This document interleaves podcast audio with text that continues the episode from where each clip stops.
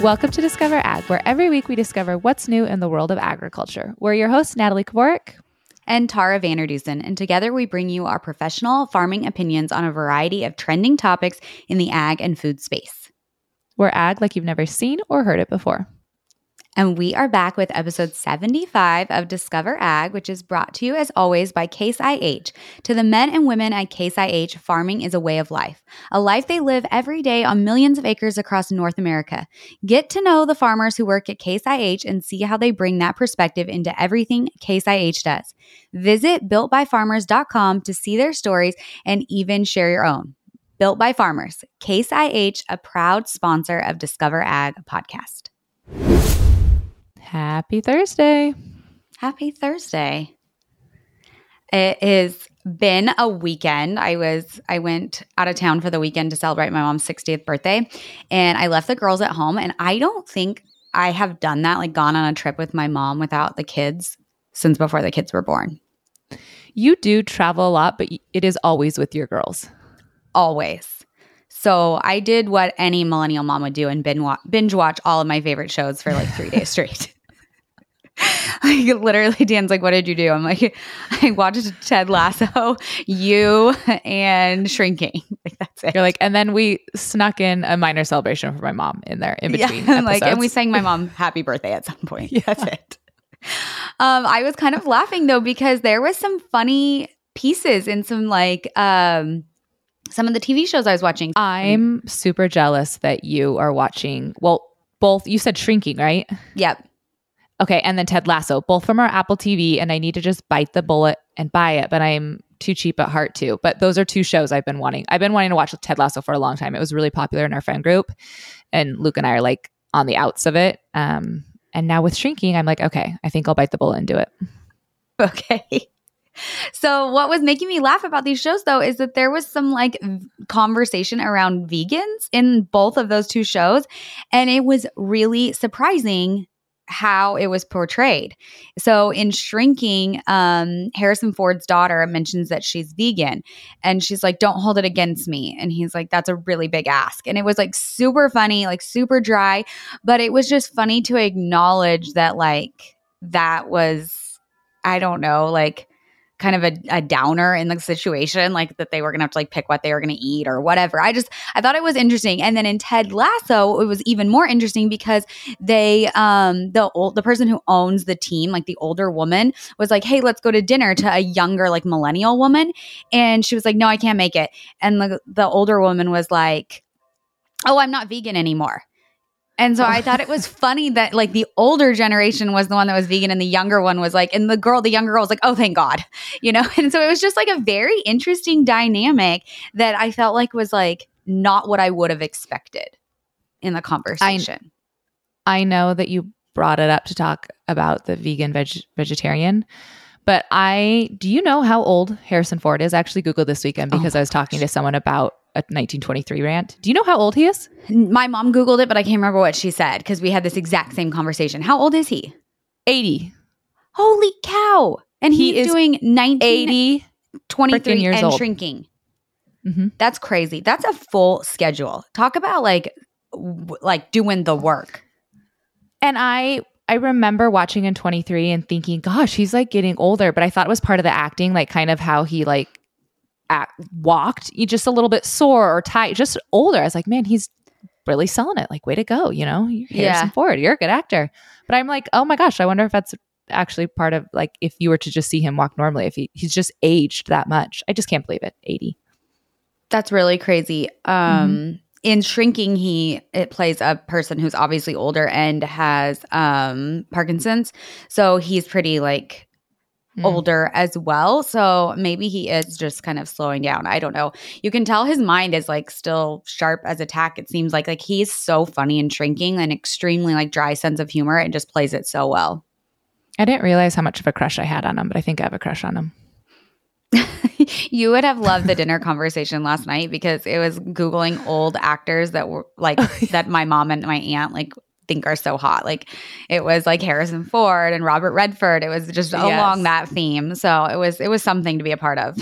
I feel like old actors that were once young and hot. It's trending right now. Like it's very popular. They're all over TikTok. I've seen the funniest um, videos with them. There's one where like a mom and daughter together in the video. It says like one is 29 and 59 and it's over the same man but in different movie characters. Yes. Yes, it's so funny. It's um I feel like it started with Kevin Costner in Yellowstone. I feel like that's where Mhm. that meme started. And it was like the when Kevin Costner was young, the mom like swoons, and then Kevin Mhm. Costner as Yellowstone and the daughter like swoons. It's quite entertaining. Oh, well, happy birthday to your mom.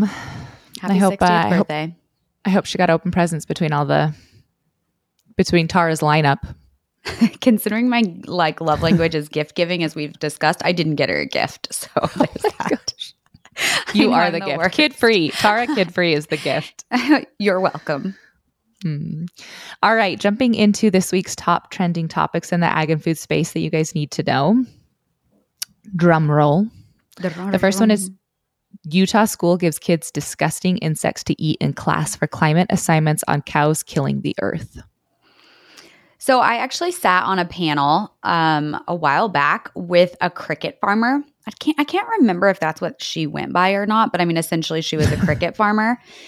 And so I'm going to bring some of that um, firsthand experience or knowledge that she shared to this conversation. I don't know why, but it makes me laugh to be like, are you a cricket rancher or a cricket farmer? Like, That's you know what how I'm there's wondering. a debate. Like what is it? Or are you a cricket producer? Like dairy dairy producers. Lots of options out there. We just we probably should ask them what they want to be. Okay, our second article is taxing farming is vital for Denmark's climate target, government advisor says. I'm curious where you're going to take this conversation because I made the leap from Denmark to the Netherlands and just like really dug into where the Netherlands is at with all of their different taxing and regulation and elimination of nitrogen. Um, and there is a lot happening. I feel like this could be a long podcast, honestly, because I didn't think I was going to have a lot to say about the cricket farmer, rancher, producer. And I have a whole lot to say.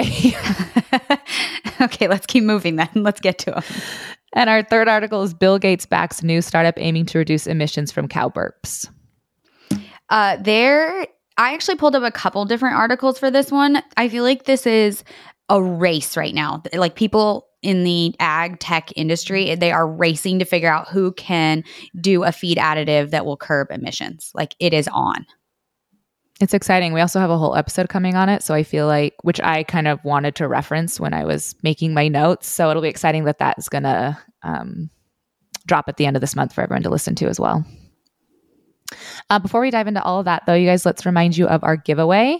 If you enjoy Discover Ag, please share it um, to your social channels, leave us a review, or tell a friend. At the end of the month, we pick one person who did that and we send them a package of all of our favorite things. It is so rewarding to see your guys' tags, so we really appreciate it um, and just want to say thank you. So let's get Discover Ag growing.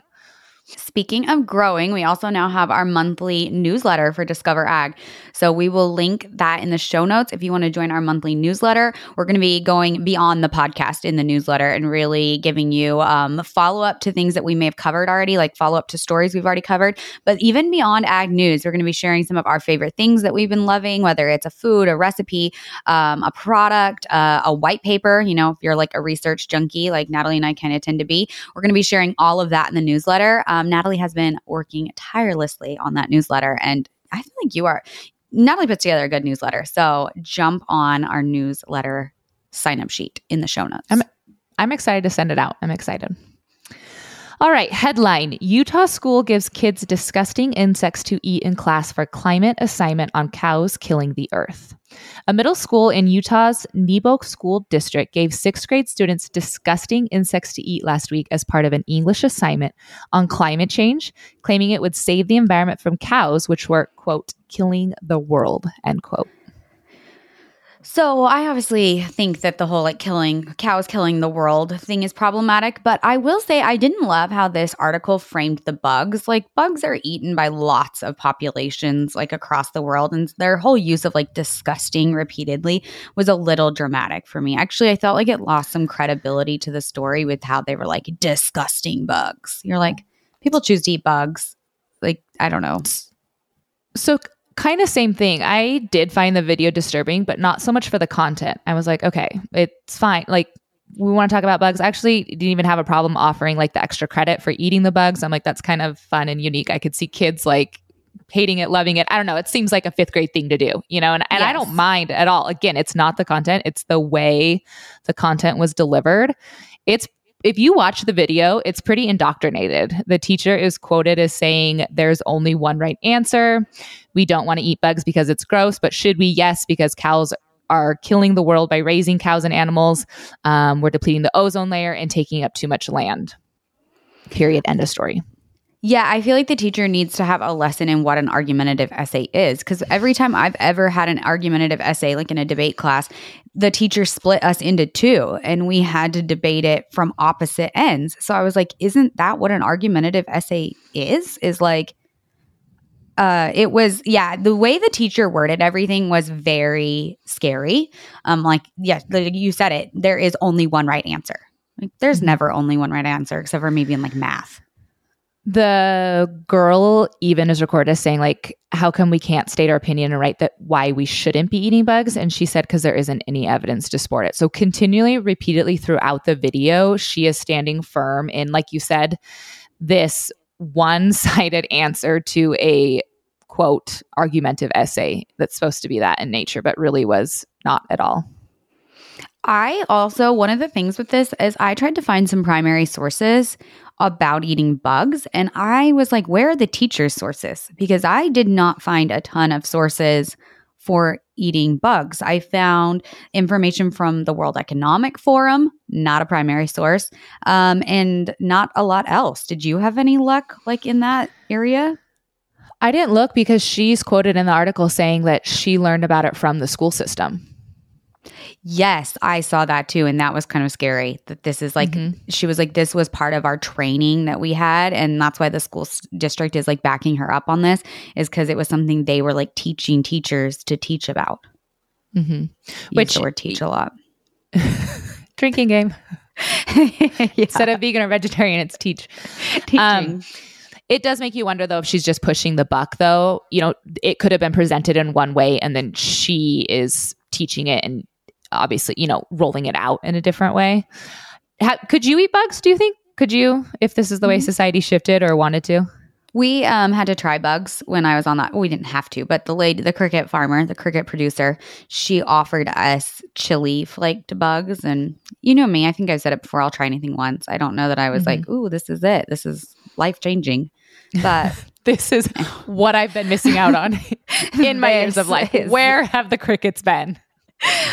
what have I? I found a reel to share to discover stories about chocolate covered crickets. And I don't know if that would maybe increase the appeal. But I mean, it's probably similar to like people not wanting to eat escargot or caviar. I mean, like I put it all into that same like bucket of like things that people either are excited about or nervous to try.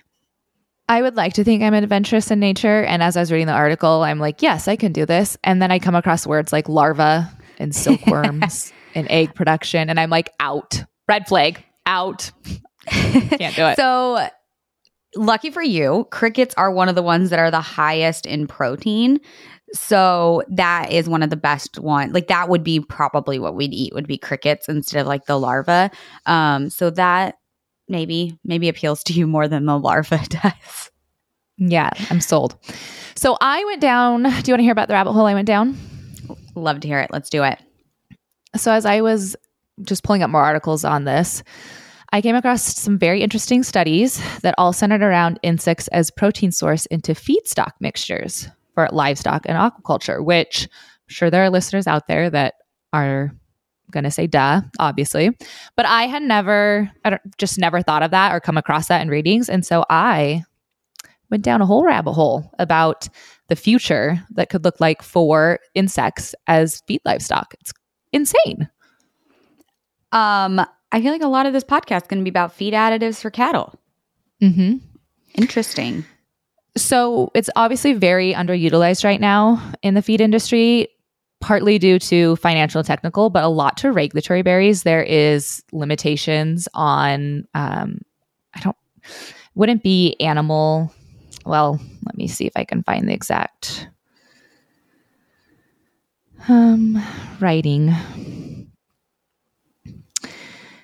It varies worldwide. The EU is specifically one that bans it more than other countries because of they labeled it K3 food waste, which is any mo- meat content going to livestock, um, livestock, which includes insects. A lot of it was for uh, um, mad cow disease, I'm pretty sure. Oh, yes, that would make sense. Yeah. So while there's a lot of promise in it, they were talking about, obviously, like you said, there's a very high um, protein content. So it would meet the nutritional requirements needed for, for animals. It's very promising from a scale standpoint because you're not going to need, um, you know, inputs are low from a, a, land standpoint. And then also like mass production, it would have like low greenhouse gas emissions, which I think is obviously something on the forefront of everyone's minds if we're trying to I mean, we've all heard the predictions of how much the population is going to grow and how much more food we're going to have to produce. And if we don't want to allocate more land resources or we can't allocate land resources, I think ideas like this that are targeted at, you know, mass production, helping feed sustainably um, is very appealing. And so I don't know, it was just really, really interesting. So I actually Googled eating bugs to save the planet. Like that's what I typed in.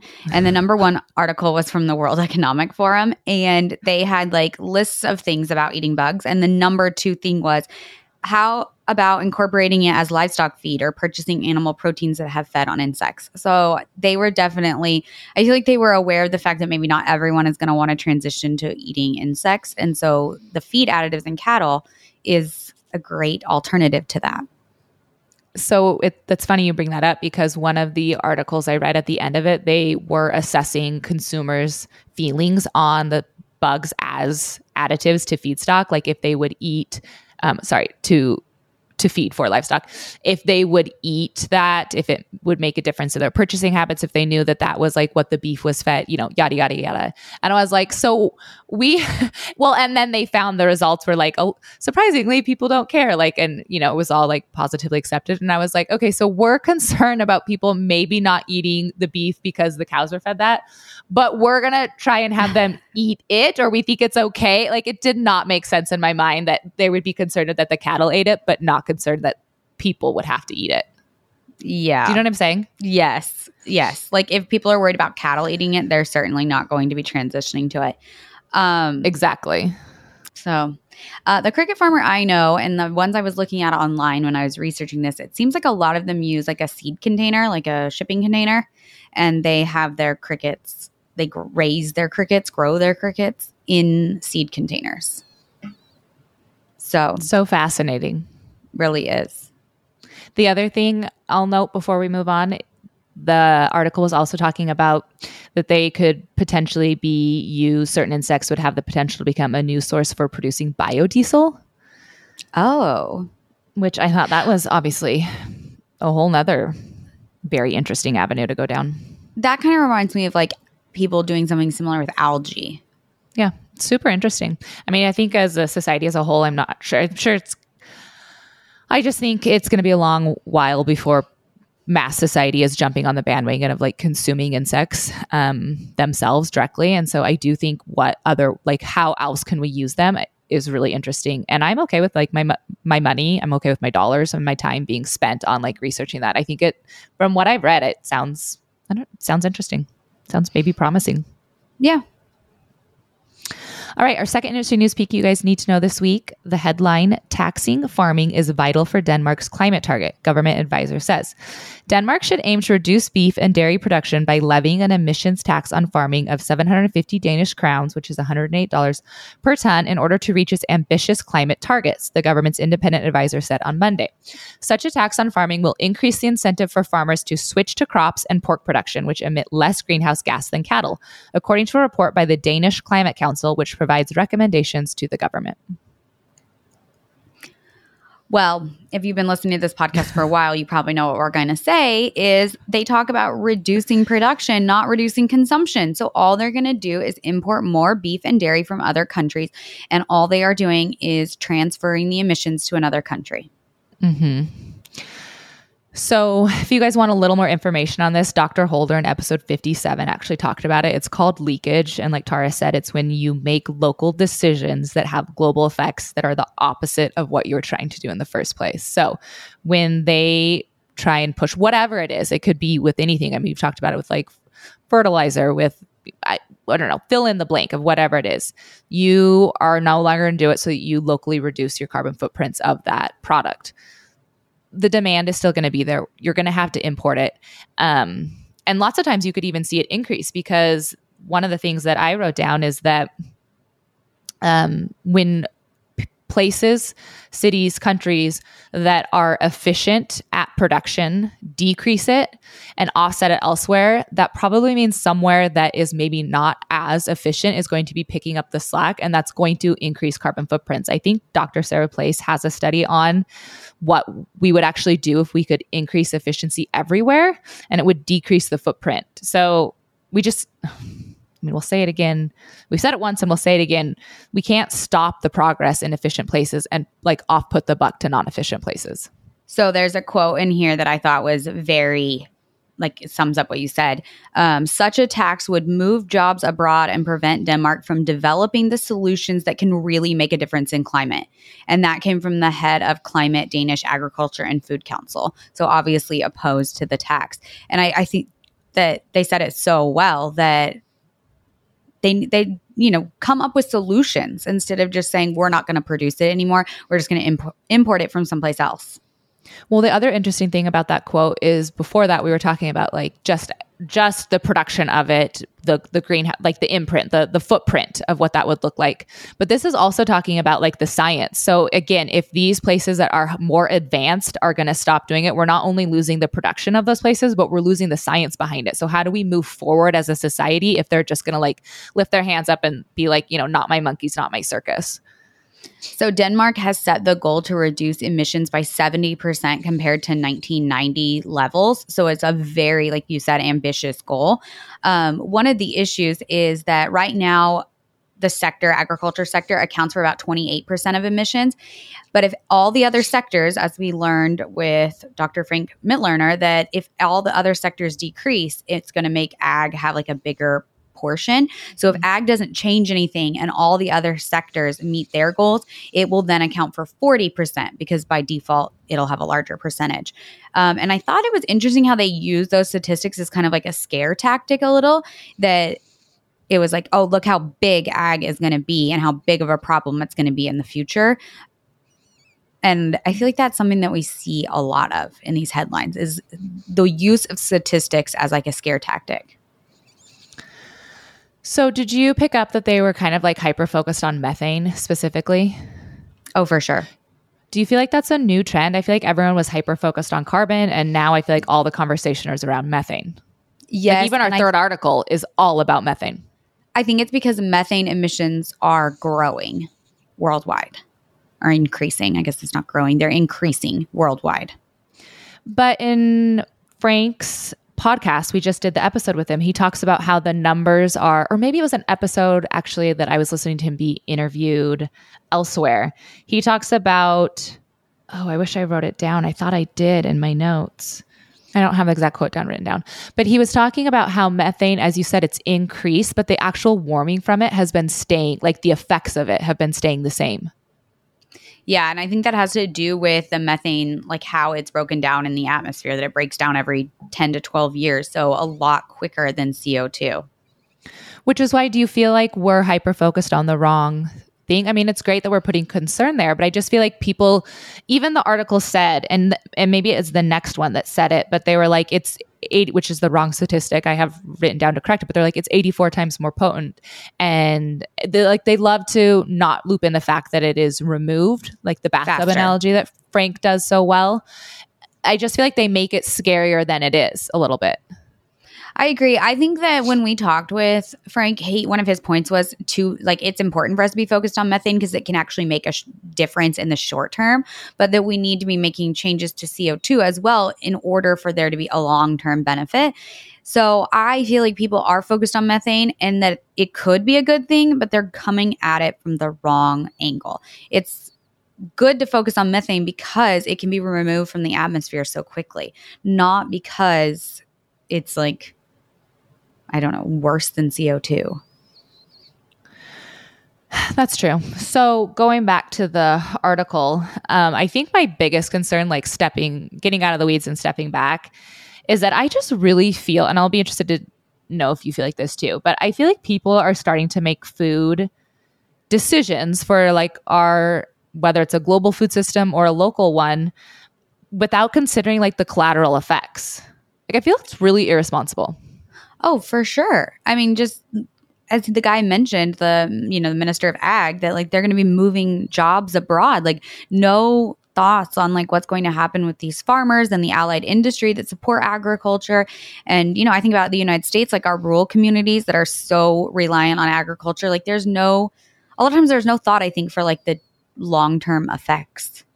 Like, do you think they're just so focused on? So they get rid of methane there's no methane, okay? We get rid of the cows and there's no methane. And then it's like, then what? You still have all these other industries producing. And then you took away the one industry that could potentially pull from and actually remove. And so I'm just, I just, and you're not feeding get where them. Yeah, I just don't get where the missing pieces for them.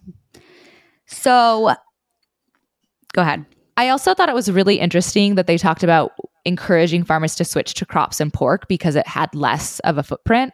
Did you find that interesting? I did too, and I was curious what crops they wanted them to grow. I had a lot of questions. Like the in my mind, Denmark's climate is probably similar to when we learned about like UK's. That there's not a lot like they can't always grow a ton of things. Like in some ways, some of these climates, cattle is what's the perfect like perfectly suited, I guess, for the climate is what I'm trying to say. Well, and going back to like the conversation of these the unintended effects, it's okay, so we start producing more crops or whatever else it is. Going back to animals being livestock being one of the things that can reuse byproducts. It's like so we have more crop residue. What happens to that crop residue? What if we potentially increase our global footprint because now we took away the animals that are re- recycling this and now you have a crap ton of crops and nothing to do with the crops. Yeah, and on your crap ton, you have no crap for natural fertilizer. So you also now are going to be crop ton. it's not a crap ton; it's a crop ton of crop. You're going to be importing or making, probably importing, because as we know in the current fertilizer crisis, you're going to be importing more synthetic fertilizer because you no longer have cow manure. And how is there not one person at the table, one person at the table that can bring this dialogue into the conversation when the head and the assistant and all the other people around the table are voting and talking about, you know, the, the one side of the story? How is there not one person that's asking the questions or bringing up these other viewpoints to consider? Wow, you teed me up so well. Thank you. Moving to Netherlands. Great question, Natalie. So the Netherlands, we know, has been having massive protests, tons of debate about removing farms. They want to remove 3,000 farms. Well, the farmers actually formed a party. It's the Farmer Citizen Movement. It's called the BBB. It's Brewer Burger Bingenhau. I don't know. I don't know how to pronounce the last word. I'm i think sorry. you definitely said it right. Thank you anyway, they ran for parliament and they are now the largest party in the upper house of parliament for the Dutch government. And they only started their movement in 2019, or their political party, I should say, started in 2019. And their single goal is to fight government plans to slash nitrogen emissions harmful to biodiversity by dramatically reducing livestock numbers and buying out thousands of farms. I do so remember when how you get people at the table. I remember reading about this when we talked about this for a prior episode. It was just like in the fine line footprint, like right at the end of the article. And I thought very interesting that we're starting to see this shift to um, what's uh, uh, politics. That's what I'm looking for. Very interesting that we're going to see it starting play a really large role in politics. Yeah, this election was just like last week. So, I mean, this is like breaking news as far as what's going on.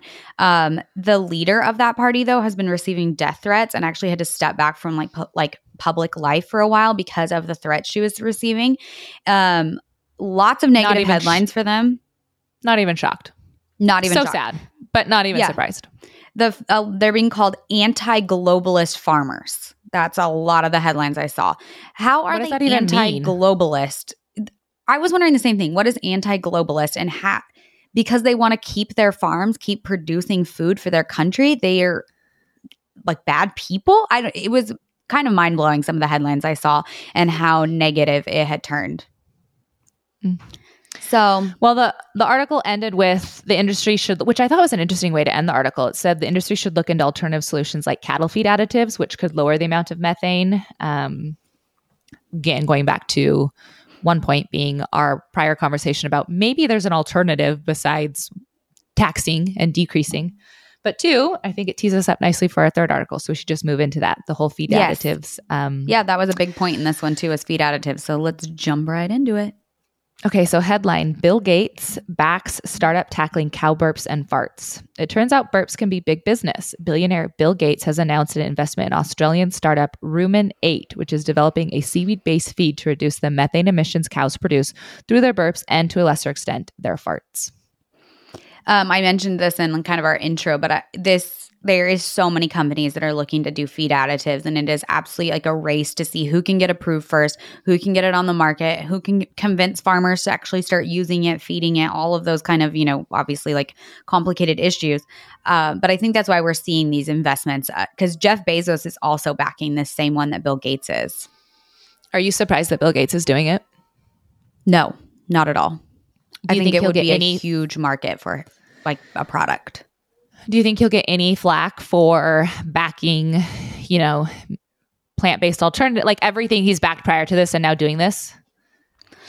I don't think so. I mean, may probably some, but I think overall he's going to spin it like, you know, this is another thing that's good for the planet. Like if people won't, you know, he's one of the ones that thinks like we should eat bugs and eat, you know, plants, plant based. Um, so I feel like he's just going to kind of spin it as like, well, if people aren't willing to do that, then like how can we, how can I come in and make things better?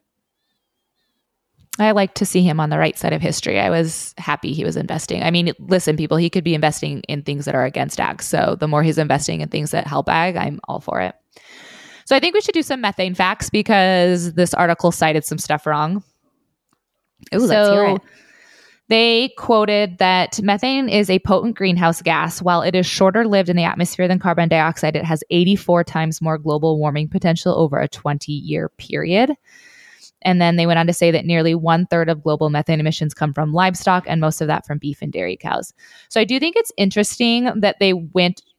I think the reason why they got away with saying 84 times is because they doubled the year period to 20 years, where the Oh, life cycle is 10 normally 10 to 12.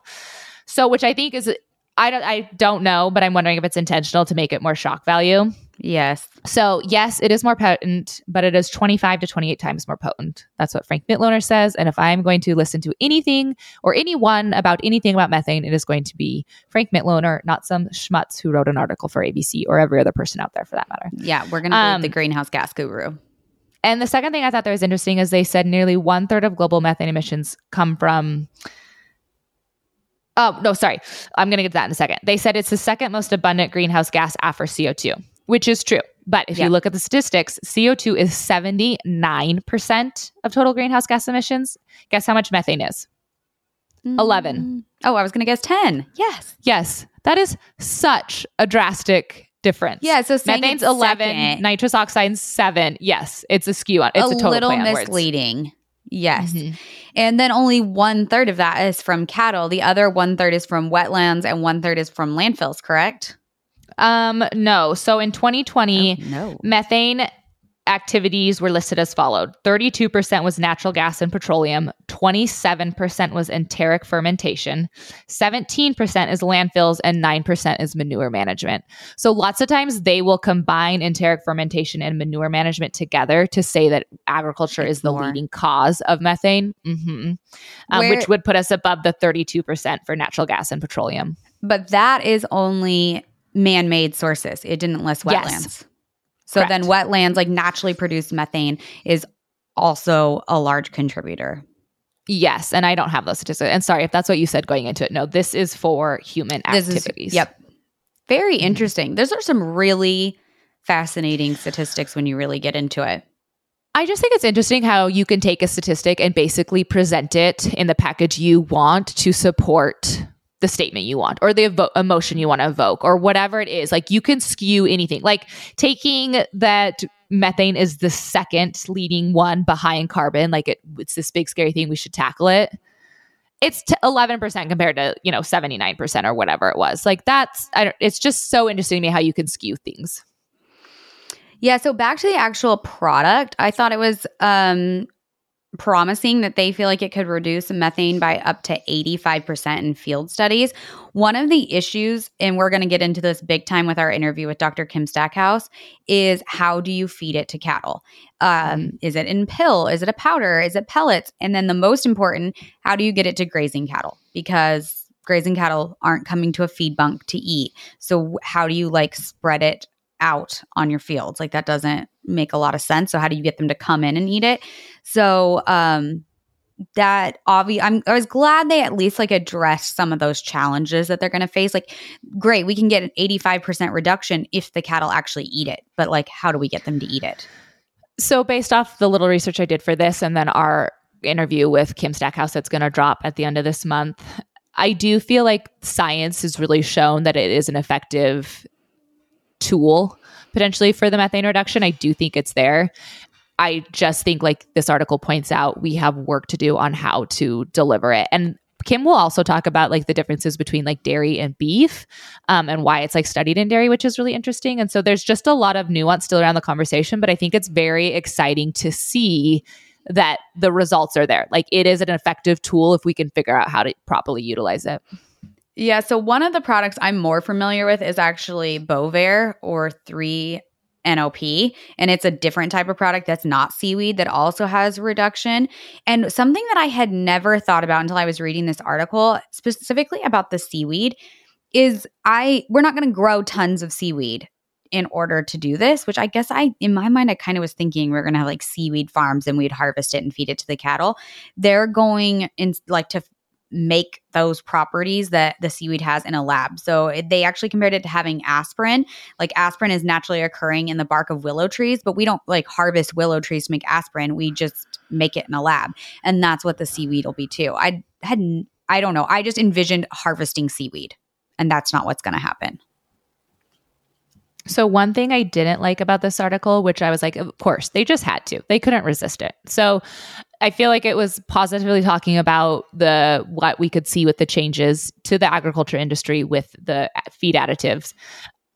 They wrote one criticism that has been leveled at solutions such as methane reducing feed additives is that they can distract from addressing the root cause of livestock's climate problem, including the huge amount of land needed to raise animals and grow crops for their feed. It's like, really? We couldn't just have a positive article about the good things we're doing and the progress we're making in the industry without you just throwing us under the bus. with, never. With never. your limited claims. Um, no, they can't ever just give us like our win and say, like, yay, like this is on the right track. We're doing something good. They've got to like somehow like throw agriculture into the, under the bus, but no mention of, you know, the benefits of cattle on marginal lands or, you know, going to Den- going back to our previous one in Denmark, where they're probably not growing avocados, but they can definitely probably raise beef cattle. Like back to that again, you know, that it's I don't the the complexities of land use is not as simple to just throw in a statement like that, but I feel like that's what a lot a lot of articles, a lot of writers, authors of these articles, it's like easy like an easy hit at agriculture, animal agriculture. Circling back around to 20 minutes ago, you guys, I just found my note and it was not Dr. Oh Mitloehner who was talking about this. It was Dr. Holder. He presented on NASA data at Alltech One that looked at the contribution of different greenhouse gases to the warming currently in the environment. And although methane is going up, the actual contribution of methane to total warming is very, very small. He said that CO2 is the big monster and what is causing all the havoc. And the only thing that we can do to pull CO2 out of the air, you guys, is plants. Grow crops, plant mm. plants, grow trees. Take care of our soil, and then have the animals further complement the soil and make it a life cycle.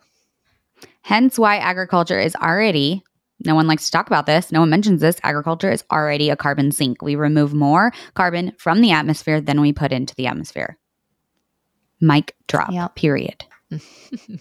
well, this um these articles in my mind when we were getting into them were vastly different and somehow at the end of this I feel like they are all like interconnected, all related and all go back to feed additives. So well, that's, that's why I couldn't find up. my notes because I put it in the wrong section. Is that what happened? Put in the wrong know. article? oh. All right. Well, thanks for listening. I think that's all we have you guys this week. So, um, thank you so much for following um, and tuning in every Thursday where we cover the top three trending topics you guys need to know in the ag and food space. If you enjoyed today's episode, please be sure to tell a friend to listen and share it to your social channels or take a second to leave us a review in the podcasting app. If you want more of us during the week, you can always follow us on Instagram at discoverag underscore, at Natalie Kovarik underscore, oh, nope, just Natalie Kovarik and at Tara Vander Dussen, as well as our YouTube, Discover Ag the podcast. See you guys next See, week. See you next week.